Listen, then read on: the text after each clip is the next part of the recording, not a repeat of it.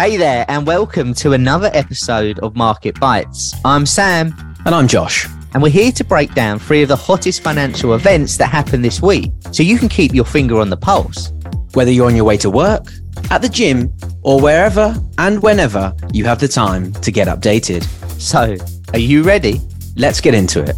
This podcast is for information and education purposes only and should not be taken as investment advice, a personal recommendation, or an offer of or solicitation to buy or sell any financial instruments. This material has been prepared without taking into account any particular investment objectives or financial situation and has not been prepared in accordance with the legal and regulatory requirements to promote independent research. Past performance is not an indication of future results.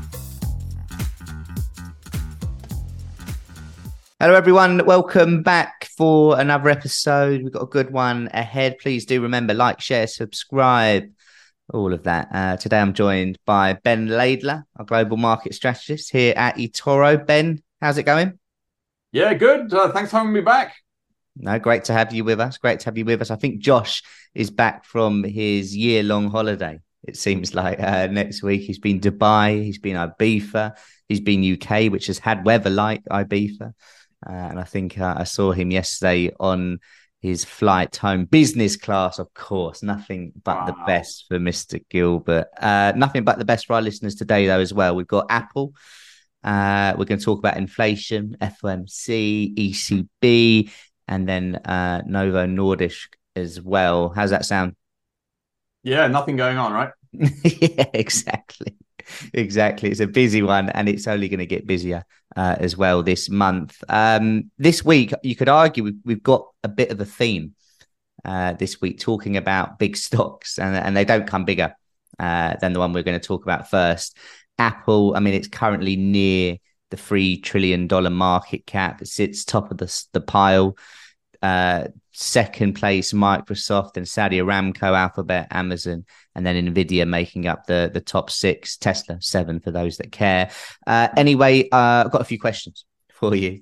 Uh, and it's a pretty big week for Apple. And of course, yesterday that we were recording this Wednesday, but yesterday they had the new release of the iPhone 15. I guess the first question is, you know, do people consider this like on par or bigger than an earnings report?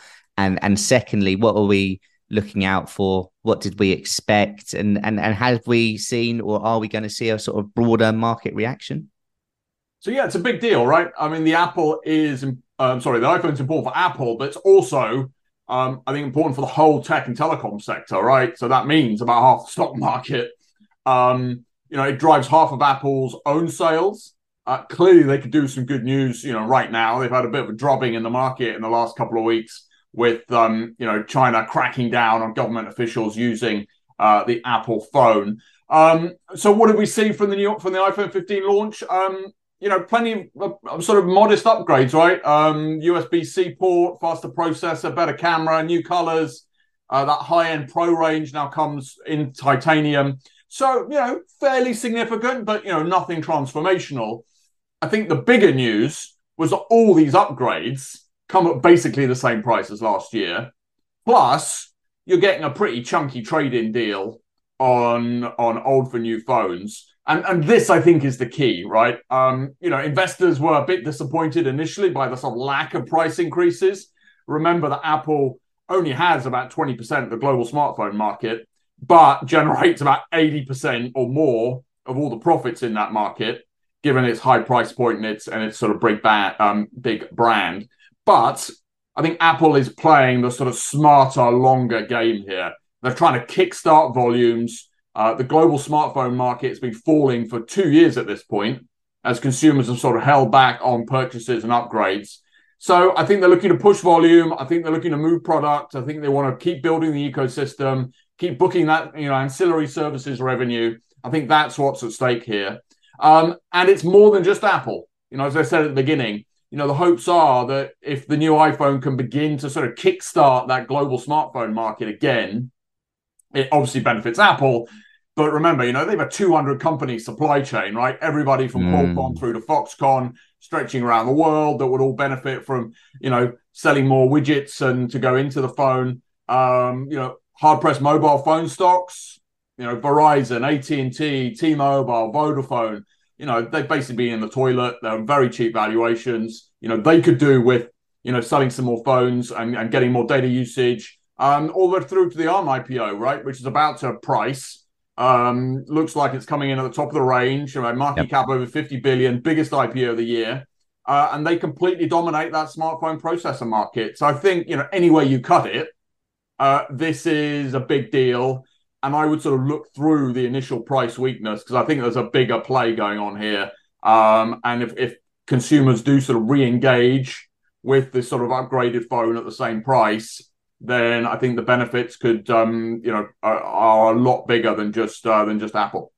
Yeah, it's interesting. They're the 200 companies. We we always say if America sneezes, the world catches a cold. But if Apple sneezes, those 200 companies may also. Uh, I was looking at Apple yesterday. It's quite interesting, and, and we've talked about this before on podcasts as well. But the the webinars that we do each Monday for for the club level uh, members here at eToro, I think the revenue uh, breakdown 49, 50% comes from the iPhone, 8% MacBook, 7% iPad, 10% AirPods, and, and, and Apple Watch as well. Uh, year to date, Apple, based on yesterday's close, is still up 40%, which is obviously a great year.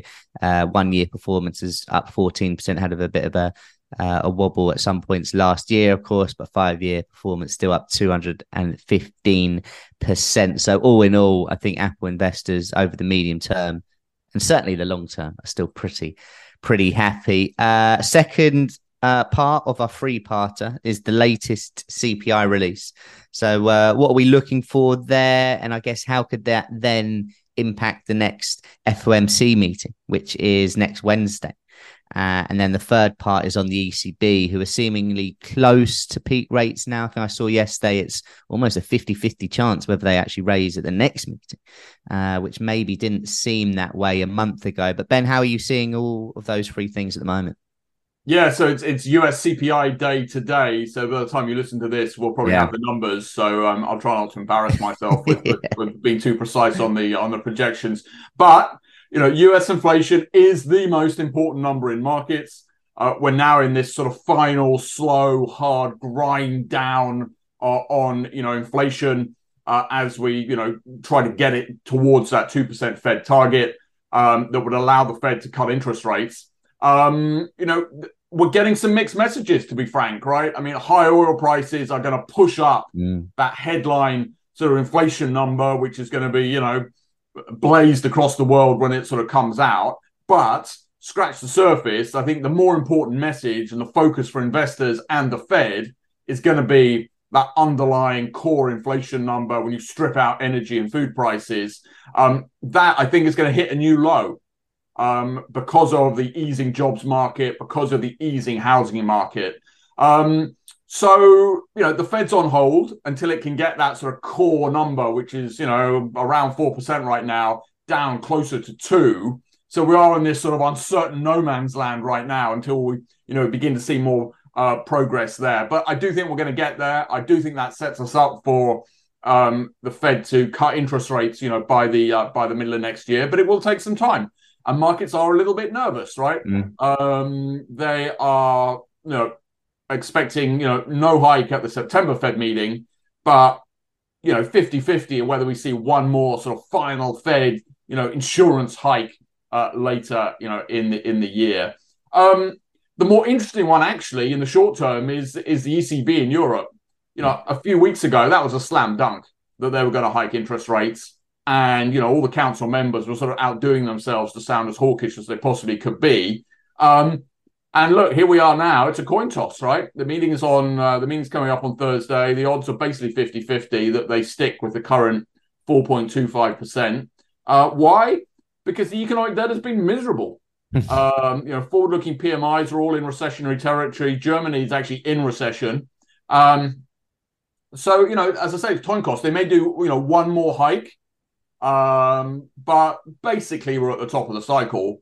Um, and just take a step back, that's a big deal, right? That would leave us with the world's two biggest central banks having done their last hike.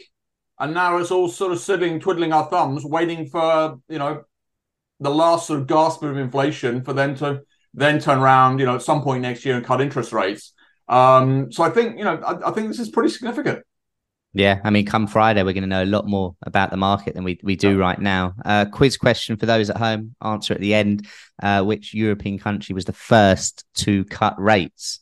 Answer in due course. That Fed meeting, as I mentioned, seven days away as of yesterday's closing markets.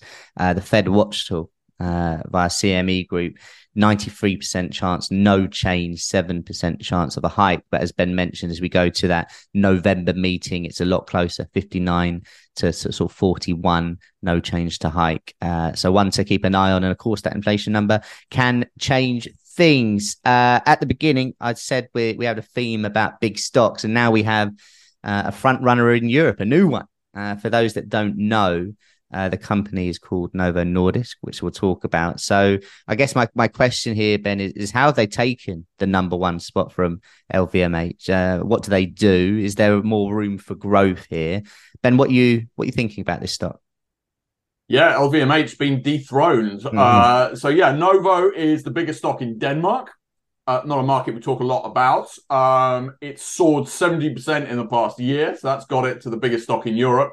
Um, you know, it's long been the leading, you know, diabetes pharma company, you know, in the world. They dominate that market. Um, it's been their focus since they were formed, you know, hundred years ago. So this is a real case study in, you know, consumer focus. Um, and they've basically landed in the right market. I mean, it's been, you know, a fast growing, profitable market, you know, for a long time. Um, basically as the world has become richer and more sedentary, right? Um, and you know, diabetes issues have spread uh, into a lot of these sort of fast-growing emerging markets from from Mexico to India. So basically, they've ended up dominating this you know very fast-growing market, um, and they leveraged that expertise uh, to produce you know a new um, weight loss drug, which seemingly works. Um, on the trials, it you know can cut weight loss by you know over 15% which is you know pretty significant. Uh, so Ozempic is their diabetes drug. Um, and a reformulated version of that called Wegovy is their weight loss drug. And uh, the market is basically huge. Uh, the latest numbers from uh, the World Health Organization, you look at the BMI index, uh, basically half the world is obese at this point. Mm. So you're talking, you know, 3.5 billion people um, and unfortunately, those obesity rates are going up, not down. So, you know, the market is enormous and it's growing, um, and they're struggling to keep up with it.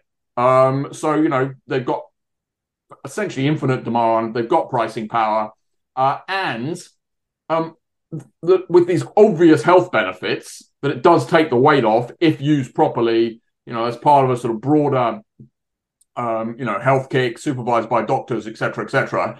Um, I think this means in the fullness of time, health systems will pay for it, uh, insurance companies will pay for it. Um, and so I think that sort of flywheel of growth is sort of here to stay. I guess the sort of caveats to this are they basically have the market to themselves at the moment. They have that first mover advantage, but others are catching up. Uh, Eli Lilly in the US is you know, on the verge of getting you know a drug approved, and of course every pharma company in the planet at this point is um, you know, rushing to catch up. So, you know, competition's coming. Uh, and also, you know, I would say, you know, the best impact of it only comes if it's, you know, sort of used holistically as part of a sort of broader, you know, weight off, um, you know, cutting plan with, you know, other lifestyle changes, you know, supervised by doctors, you know, et cetera, et cetera. But, you know, the bottom line is they have the first mover advantage of, you know, a, a potentially vast market. Let's wait and see how it oh, dear, that was terrible. uh, interestingly, you said there, hundred years, literally to the year uh, that they were founded, um, and they've got that number one spot in Europe. Uh, as of yesterday's closes in the market, it is 16th biggest company in the world. Was down two, was up at uh, 14, but yeah, leading the way there uh, from from Europe, obviously overtaking LVMH. It's had a bit of a uh, a drift lower in, in, in recent weeks.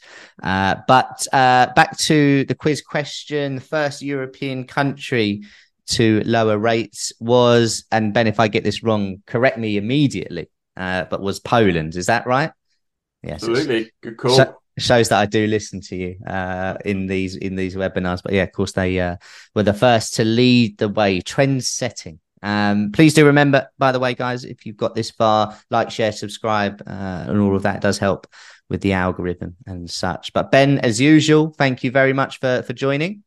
Yeah, thanks everyone. Take care, guys. You have been listening to Digest and Invest by eToro. For more information, use eToro.com.